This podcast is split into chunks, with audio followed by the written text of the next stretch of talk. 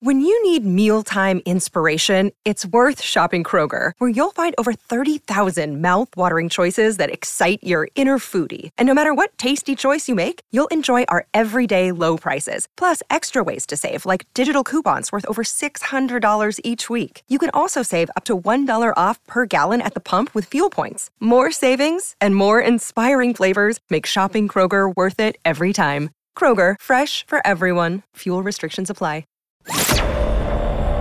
Richard Syrett's Strange Planet. Following the truth wherever it leads. Exposing evil and corruption and the secret machinations of powerful elites. Revealing the high strangeness beneath the surface of our supposed reality. Coming to you from the Great White North and his studio beneath the stairs. Here's Richard. And welcome once again to another episode of Strange Planet. On this episode, Wes Roberts is a 30 plus year contact college professor, contract college professor, who teaches his students how to use basic computer applications. But throughout his life, Wes experienced unusual events that fall under the general umbrella of the paranormal. From his teens to the present day, he's also experienced events which he describes as alien contacts and experiences, having tried to explain away some of these events as dreams, hallucinations, visions, etc. Wes is convinced many experiences cannot be explained away through conventional theories. After 20 years, Wes decided to seek professional advice for a consciously recalled experience he had in the 1980s. And uh, he's here to talk about his research with experiencers, his own experiences, abductees, and the not so uncommon occurrence of information downloads. He is the co author of Intersections, a True Story of Extraterrestrial Contact, and the author of An Experiencer's Garden. Wes Roberts, welcome. How are you? Richard, thank you for that lovely welcome. I'm very well, thanks. Uh, I think I lost your camera there. If you want to turn on your camera. Uh, it's oh gosh, computer problem. There, I'm back. He's back. All right. So thank you for having me. I'm good. My pleasure. My pleasure. Let's go back to the 1980s. Um, well, just let's dive right in. What happened? I um, woke up from a very unusual experience and had a bit of time uh, displacement. I was staring right at a uh, digital clock, alarm clock, and it went through five minutes in about five seconds. And so I was awake and sitting up at that point. I remembered everything uh, that happened to me. So I hurried myself into another bedroom and scratched it all down on a piece of paper. And uh, for for 19 years or so, I simply I let it replay in my mind a number of times without really knowing what it was, thinking you know, this can't be what I think it is, which is an abduction, but it was. What did you scratch down on that p- paper? Give us some kind of some images that uh, sure played over and over and over again in your mind from your memory. Yes, we'll do. Um, it was sort of a staged experience, Richard, meaning it took place in four or five stages or phases, if you want to call them that. I use the word stage on purpose because it seems to me our alien friends sometimes set a stage and we step on it and then they watch and see what happens with a little manipulation in, in the way. But stage one was my being at an airport in the middle of the night. Uh, it was closed. There was no one else there as far as I knew. I was watching planes take off in the distance. Um, and suddenly a plane I saw uh, caught on fire. And I was looking around all around me in a panic, thinking, um, "How can I help? Can I help? What am I going to do?" And and within a second or two, I found myself on the plane. And so the the first stage was the the airport setup. It's sort of like, okay, this is how we'll get the transition uh, from standing in the airport to being on the plane. I wasn't in a seat. I was in a washroom, rear washroom, closed in, locked in uh, I heard all the stuff that we hear on planes, um, except passengers. So I heard the whoosh of the air, recirculated air. I heard the jet turbines. Um, and I, I honestly felt uh, that was it. That was going to be the end. I was going to go down with this plane. That was the end. I don't know how much time I have. Um, turns out I had 30 to 60 seconds on the plane. And I was sort of reaching out uh, psychically, knowing that I, whatever I was, was still at home uh, in my bed with my partner. So I tried to reach her mind uh, and say, you know, uh, so long, I love you. Um, this is the end. And so I felt I was successful, and that was later proven to be somewhat true, actually. Um, I did seem to reach her, but um, suddenly there was smack. Uh, there was a period of blackness. I guess it was a period of missing time. I do not know how long it lasted. Uh, as my eyes opened and began to adjust to the light, I was uh, ushered into stage three. So, stage three was um, me walking into what seemed to be a, a condo or an apartment, um, average, except it was pristine. It was as if uh, it was made up for me, like there wasn't a piece of dust. It looked like it was never lived in. And uh, so stage three was a lengthy stage. Uh, I was allowed to wander uh, through this apartment or condo, examining things and and some of the things were straightforward you know there was furniture there was couches i was able to go back and forth to the bedroom a couple of times there's a bed there was uh, photo albums which i looked in um, there is a black rotary dial phone uh, uh, in the hallway along with a little black book i mean literally uh, that was plucked somewhere out of here out of my mind and uh, I actually tried to, I know it sounds strange, phone home. I actually tried to phone home, but I couldn't remember my number and I couldn't find myself in the book. So after a time of wandering back and forth, and everything was pretty stable, like this wasn't like a dreamscape where furniture changes or or a, a phone changes or a photo album changes. It was all cohesive. Uh, nothing changed. That's how you ruled out that this was just a dream. Pretty much. Um, and, you know, I've had lucid dreams, I've had out of the body experiences, uh, and then I've had these things. And so it took me a lot of wrestling with it to decide this was not a dream. Um, so eventually, when I was in panic mode, I I felt the presence of a being uh, nearby, and the being was basically thinking, "Okay, the gig is up, or the jig is up, um, he's becoming aware. And, and it's not the first time this has happened to me when I become aware. It's like, stop, time to, to change the experience because the subject's becoming aware. So I was walked out of the room, and the next stage was me walking across what seemed to be a field or a tarmac. Um, another alien joined on the other side, so I was escorted, being escorted. Um, all the aliens were the same, and I never saw them straight on, but there's a long lineup of other alien beings and other people I took to be humans.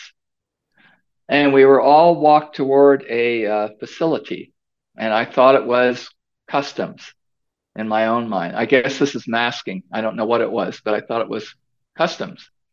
So I went through customs without a problem uh, entered a one person elevator, seemed to be an elevator. And suddenly, uh, intensely bright lights above me and below me, and motion. And I couldn't tell if the motion was up or down. And I couldn't open my eyes to the light, they were so bright. Then, when the door swished uh, open, the last and final phase of the experience was members of my family, or at least they looked like members of my my family, were at the airport uh, to collect me and drive me home. And that's pretty much the whole of it in, in condensed form. And that was your first memory of this paranormal, this sequence of different stages. Um, and then there were others. I mean, at, at, what point did you decide that you were going to um, get some professional help uh, regression therapist and, and find out what was going on?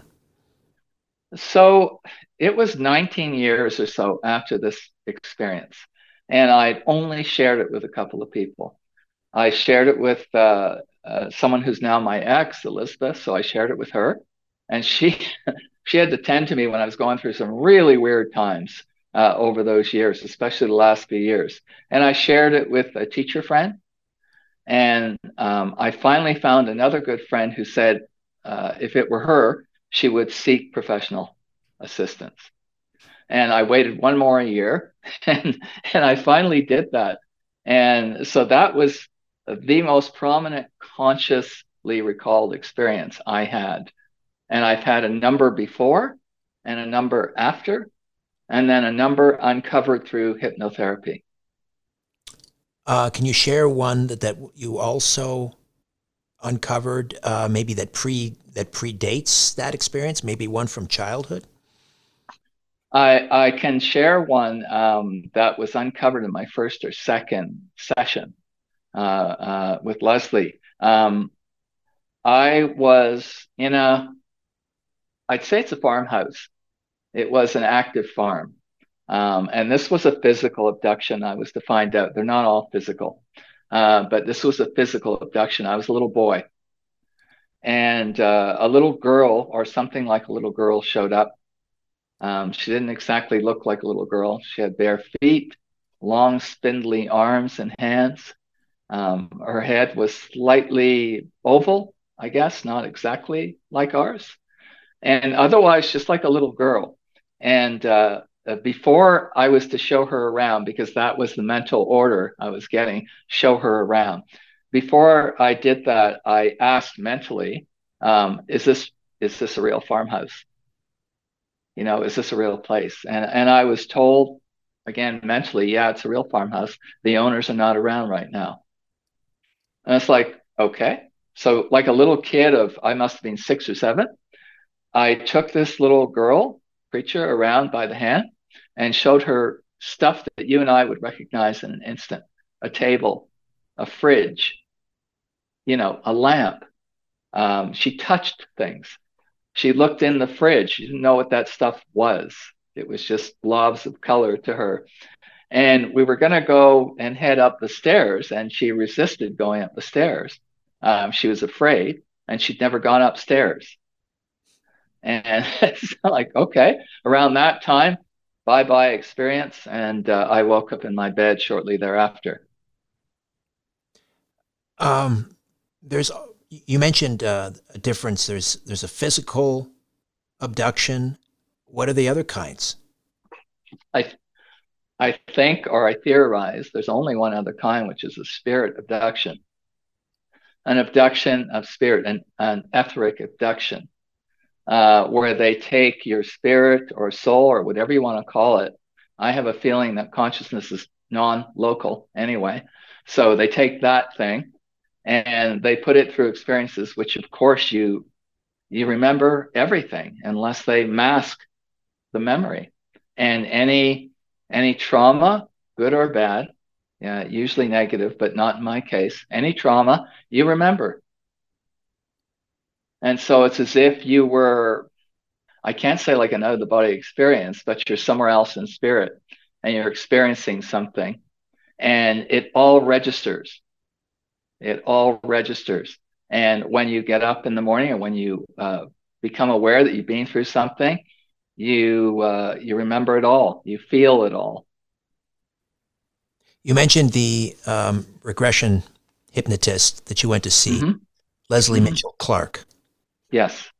Um, what just to kind of exp- let's explore that what what what what that was like and when you you with her help started to piece this together. Um, so it, it's funny richard because when i was looking for a hypno, pardon me, hypnotherapist, I found someone who I wrote to, and she said, "Well, I don't, I don't deal with folks like you," and it's that's fine. You know, it's kind of a specialty.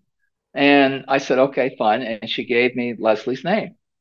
So I got in touch with Leslie, and uh, we exchanged a call or two, or an email or two.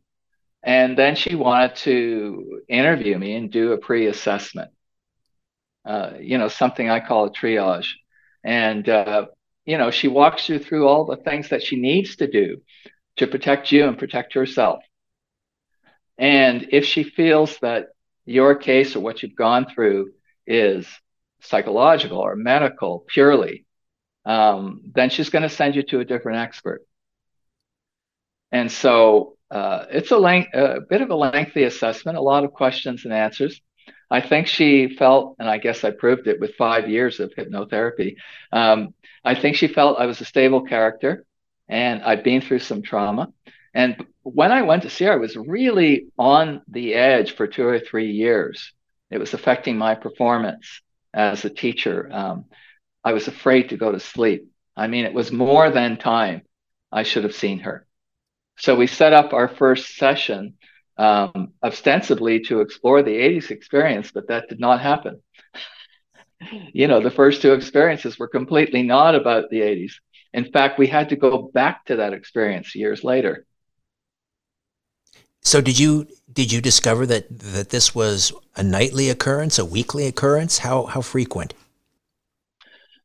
Um, for a time, the feeling of presence, the feeling of being visited, the feeling that there were others around was easily several times a week um, pretty steady for uh, two or three years. Nothing necessarily happened, uh, although, you know, through hypnosis, yes, you had all these other experiences. But my deal was I just couldn't close my eyes. And if I closed my eyes, I thought, that's it, I'm vulnerable. Um, they are going to come and do what they want to do anyway, like I have no choice. I was later to discover, well, I might have some choice, not the full range of choice that I prefer, uh, because I can't simply call them up when I wish or say, that's the range for me to do this or do that. Um, they kind of put you in predicaments or scenarios uh, when they want to, as they feel it's necessary. So, my, um, I guess, close to panic attacks at points uh, were common enough that I didn't feel stable sometimes. Were you ever close to before you decided to go see Leslie Mitchell Clark? Did you did you th- did you did you go through a battery of I don't know psychological tests, anything like that? I did not. Um, I spoke to people I knew, trusted people, um, one or two in the medical community. No one was a doctor. No one was a psychologist or a psychiatrist and I actually didn't know Richard. I I um being being hypnotized. I actually wanted to find out if this was real, if this was part of my memory, and or if it was something I'd made up. And I was sort of fearful that it was something I made up because then the next step would be off to the psychologist or psychiatrist. We'll take a quick time out and uh, come back and discuss the um, remarkable case of Wes Roberts. Stay with us.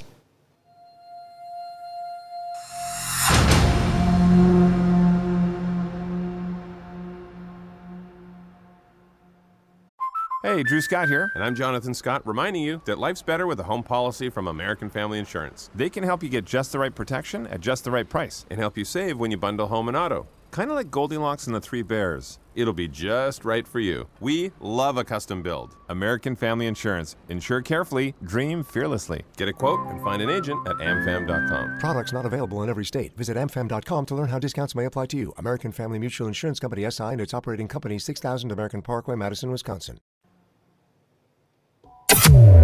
It's time to redefine reality. This is Richard Syrett's Strange Planet. Wes Roberts is with us, a lifelong experiencer, the co author of Intersections, a true story of extraterrestrial contact. The uh, co author is Leslie Mitchell Clark, who was uh, his um, regression hypnotist or therapist, and uh, he's also the author of a, An Experiencer's Garden. Um,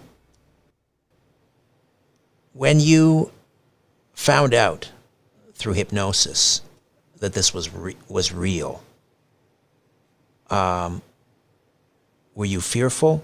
I mean, what now that you know that it's real? I mean, how does that alleviate the anxiety and the panic and allowing you to close your eyes at night, knowing that this is ongoing? Oh gosh, that's a, a good question, and, and uh, I guess I can address it several ways. Um, when I came out of my first session, I was almost crying because it was real. Um, I recall saying to Leslie something like, "It is this stuff for real?" And she assured me that it was, and and actually, um, it, it was later proven, or uh, Leslie said she's found evidence of the fact that you're accessing memory and not imagination when you do hypnosis. So that part was a relief that quickly turned into frustration um, because the experiences in in my case, and I think in a lot of cases, don't stop. They just do not stop. They're just going to be through uh, with you through your lifetime. And so the frustration and anger came about, which we worked through uh, over many, many sessions, because I felt I was powerless, um, because I was without sleep. I was greatly sleep deprived. Um, and because I had seemed to have little control over when these things would occur or even knowing what they meant. And I think um, Leslie helped me work through a lot of that, which is the integration piece, as I call it.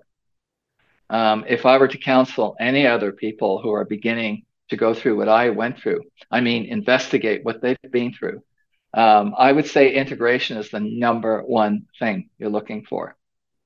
It's almost like a reconciliation. It's like, okay, this is part of my life. I've contextualized it, and I think I can move forward from that point on. And in fact, Richard, a, a, a landmark for me, hypnotherapy session took place. I can't remember exactly when during the five years, but um, Leslie did an interlife hypnotic regression with me because I was dogged by the uh, question of why me? And, and I think, uh, you know, I've talked to other abductees, experiencers, experts, and it's a common question. You know, uh, am I victimized or is there something else at work here? And what did you d- discover? Because that was my next question. Why you? Um, I know this is going to stretch the fabric of perhaps some of your listeners' minds, but I made an agreement before I was born I made an agreement that I would go through these things. Made an and the harsh reality, uh, yes, with with alien beings.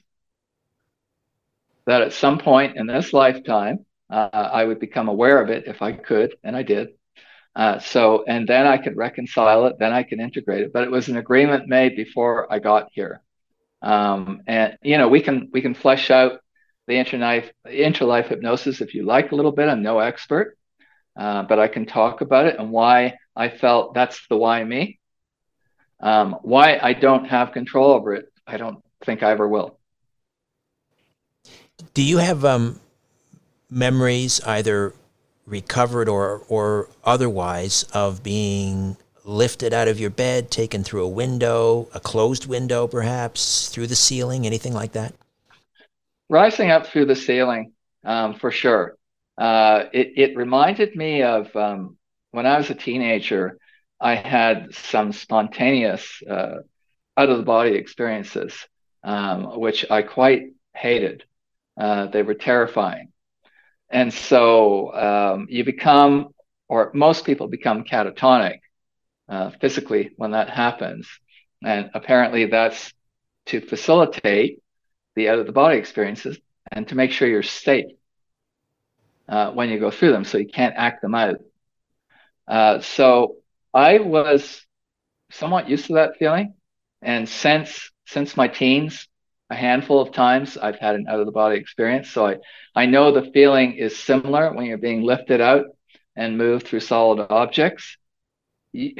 I, I wish I could explain it in good words, but I, I can't. It feels light. It feels like you're being pulled.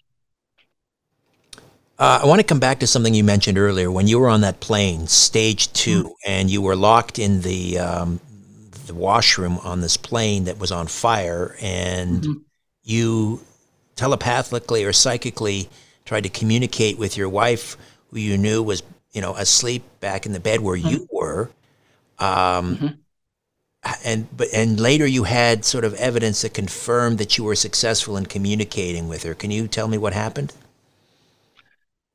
Yeah, it was. There's a couple of strange twists and turns to this one. Um, so when I get got up and wrote all that stuff down, and thought, what the heck have I just been through? Um, I spoke to her and uh, I said, Did you notice anything unusual last night? That was it. And it's probably, she's probably thinking, other than living with you, I don't know. But uh, she said, Yeah, she had a sense of something, but that was it. That was it. And as far as any other, say, physical sense, and I don't have a lot of physical marks and never have, um, there's a, a, a, little bit of blood on the pillow, um, which I never have nosebleeds, uh, never have, never do. So that may be considered something substantial or not. But the twist and turn, Richard, is the, is the weirdest thing because years and years later, I was talking to her saying, Do you remember this experience in the 1980s? You know, yada, yada, yada. And she recounted an entirely different experience to me that I was unaware of. And I've been unable to fully uncover it through hypnosis. I've tried. And when she described the experience I was unaware of, not, not the one I was aware of, she said she was uh, catatonic. She didn't use that word. She was switched off, is the word I use. She could hear. And that was all.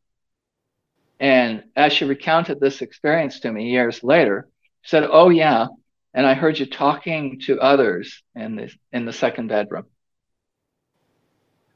And that totally creeped me out and surprised me. I thought we were on, on base in the same place with the 80s experience, but there were obviously two. Remarkable. All right, Robert, we'll take another time out, come back, and uh, more to come. Don't go away.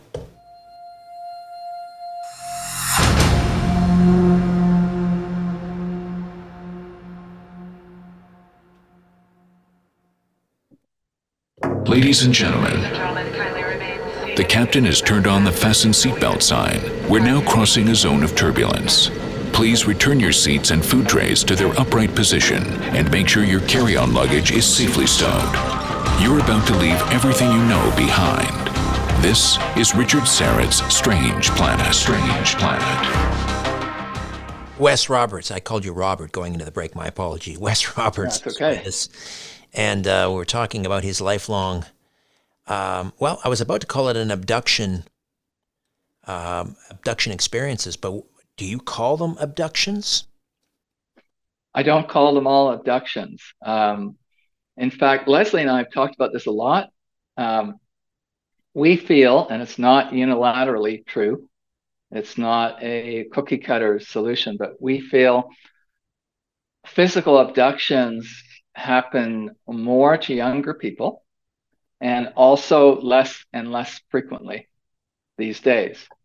And so what I call these things, what I refer to them now as are experiences. Hence the experiencer part. I think you're still an experiencer if you're an abductee, but I think I I don't want to say graduated because that makes me sound intelligent. not not in this way. Um, but over time, I met with what I consider to be councils, and apparently this is a common thread uh, with abductees. I met with councils two or three times, and every time uh, it was out of the body. It wasn't me like talking to you right now.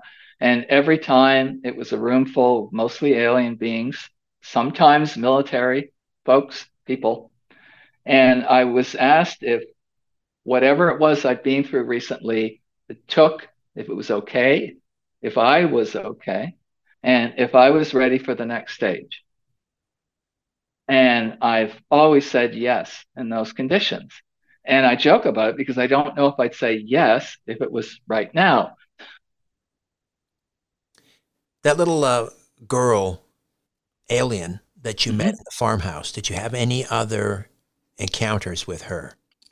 Um, actually, a lifetime's worth.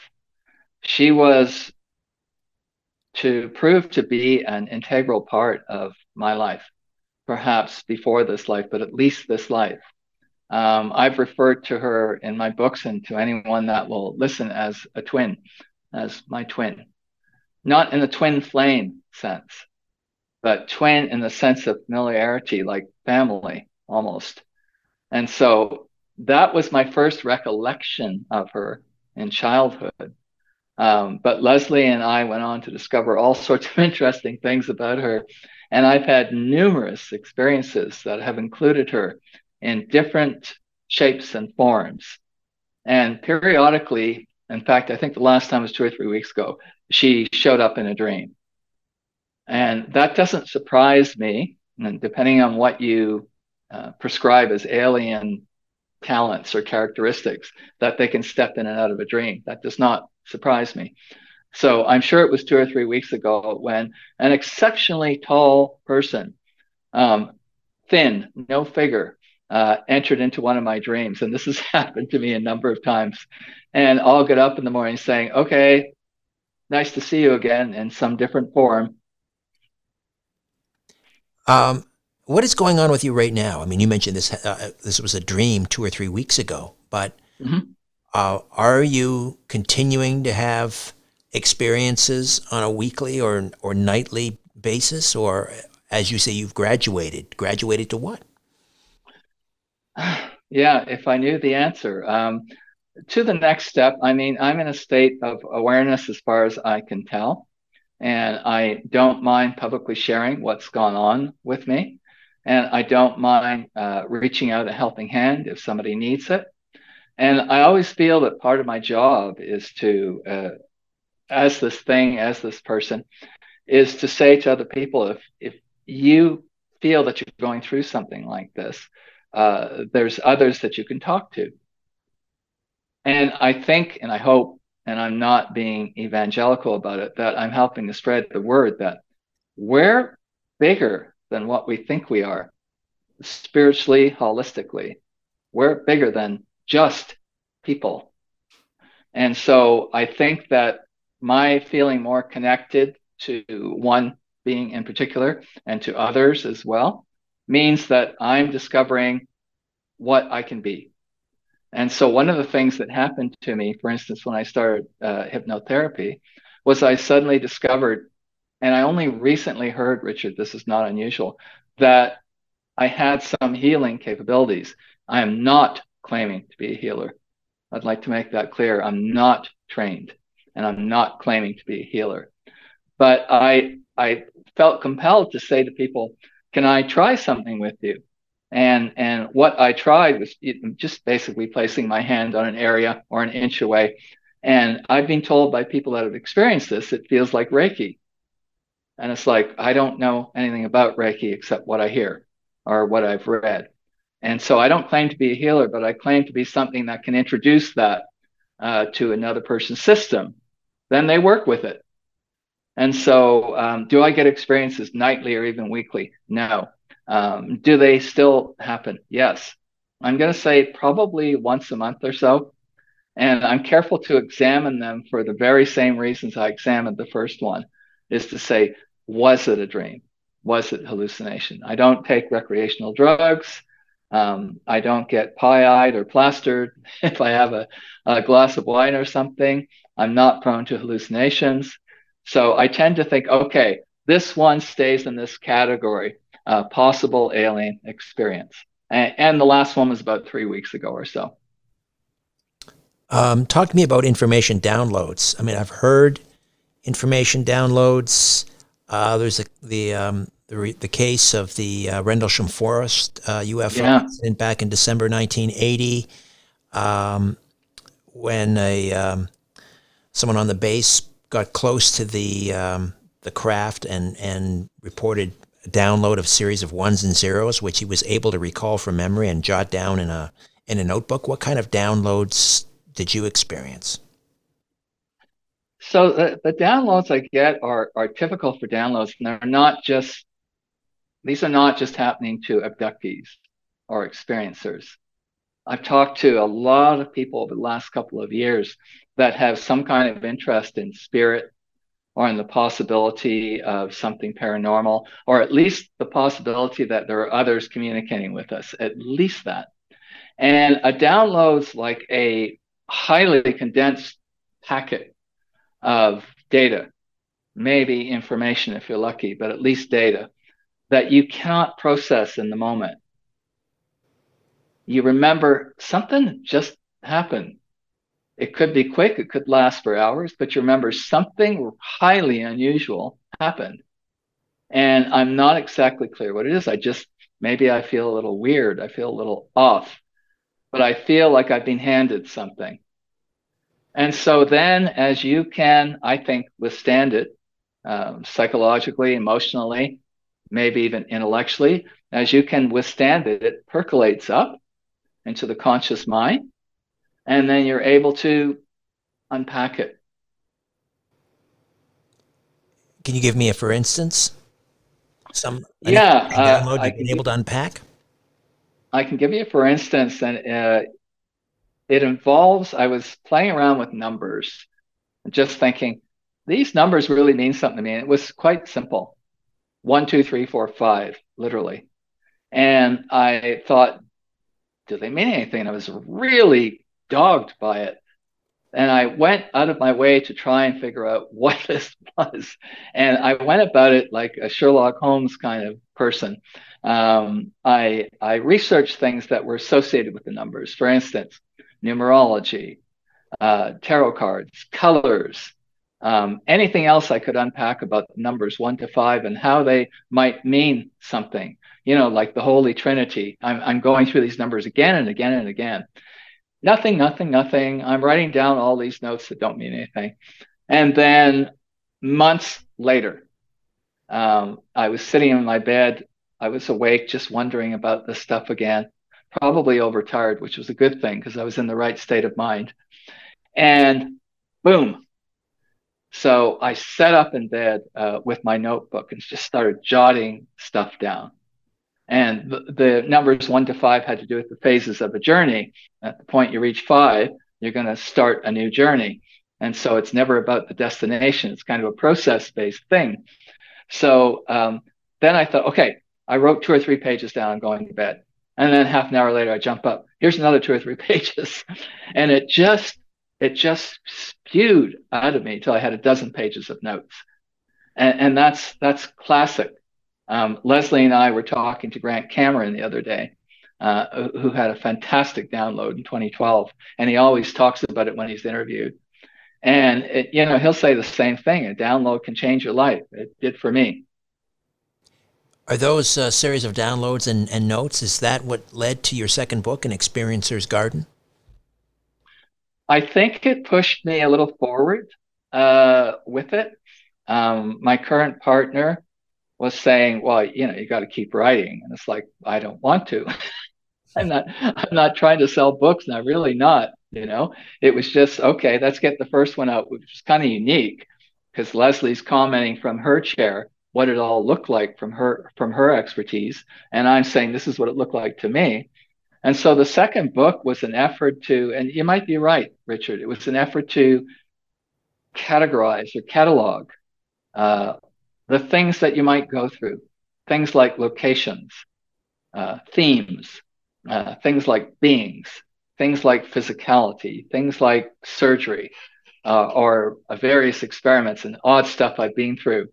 And so it was my effort to try to categorize and catalog it. And then when I finished, I added this big section at the end about why me and all that. But when I finished, I thought, how boring.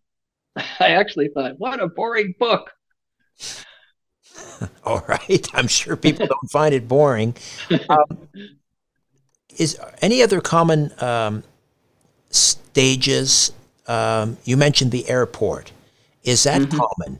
Um, are when you speak to other experiencers, do they talk about an airport? Or are there other settings like I don't know uh, a, a, doctor's office or anything like that? That's that you, that's kind of a common thread with other experiencers. Gosh, yes, I think there are a number of them. Any transportation hub, I'm going to say. Uh, so an airport's ideal. Uh, train stations. I've been on trains a few times. Um, uh, automobiles sometimes. Doctors' offices or clinics. Yeah, absolutely. Absolutely. Uh, a number of other experiencers or abductees I've talked to have been looked at by doctors or uh, things that claim to be doctors. Uh, it's not all bad. I feel I uh, I feel my life was intervened with in a good way when I was desperately ill at one point with pneumonia because I had an experience in what I felt to be a clinic. And a doctor whose clothes didn't fit exactly, really long legs and arms. Um, anyway, uh, he was, I, would have to say, running kind of, some kind of a machine over me, not touching me, uh, just close to me. And I remember uh, when I woke up, I began to feel better and better, and pneumonia was soon gone. Is that a coincidence? Possibly. You know, I'm not going to push the envelope here. I don't know. Uh, but it sure as heck wasn't a doctor. So, what's next then, do you think? Um, are you looking forward to the next, whatever this is, assignment, the next stage, the next task, the next mission? I am actually. Um, it's a funny thing for me. I was mired in being overly analytical when I was younger, um, too intellectual, I was told, too logical. And yet here I am, hopefully a balanced person at this point. I still do my teaching job. You know, I still do things that everybody does. I still drink water, you know, the, the usual stuff. Um, but I am actually I'm looking forward to any potential next stages. I don't feel I'm being used uh, by them. I feel that we're in some kind of a partnership. Largely, I'm unaware of the full nature of it, uh, and I'm always trying to to reach out. Um, sometimes they reach back. If I look at my transcripts, Richard, they tell me I'm really bad at reaching out. They've said that much. I'm just not good at it. They're really good at it, but I'm not too good at it. so I expect it'll be a surprise when it gets there. You're not good at reaching out, meaning what? They're looking for more feedback from you? They, uh, to, to have a real time communication with them, um, they have to change things generally to make that happen for us. Change the immediate environment, change your physicality, change your, your chemistry. They have to make changes for that to happen. And so they they want us to to reach back, is my understanding. And reaching back is not something I'm particularly good at. Except, and I should should clarify this, when I'm under hypnosis, it's much easier for me to do it. Wes, how do we get a copy of uh, An Experiencer's Garden? Uh, my gosh, you can go to amazon.ca, amazon.com, or pop over to wesgroberts.com, and there's links to the books there too. All right, and that link is in the episode notes. Wes, great speaking with you. Thank you so much for this. Thank you, Richard. It's been great. Thank you. A new Richard Syrett's Strange Planet drops every Monday, Wednesday, and Friday.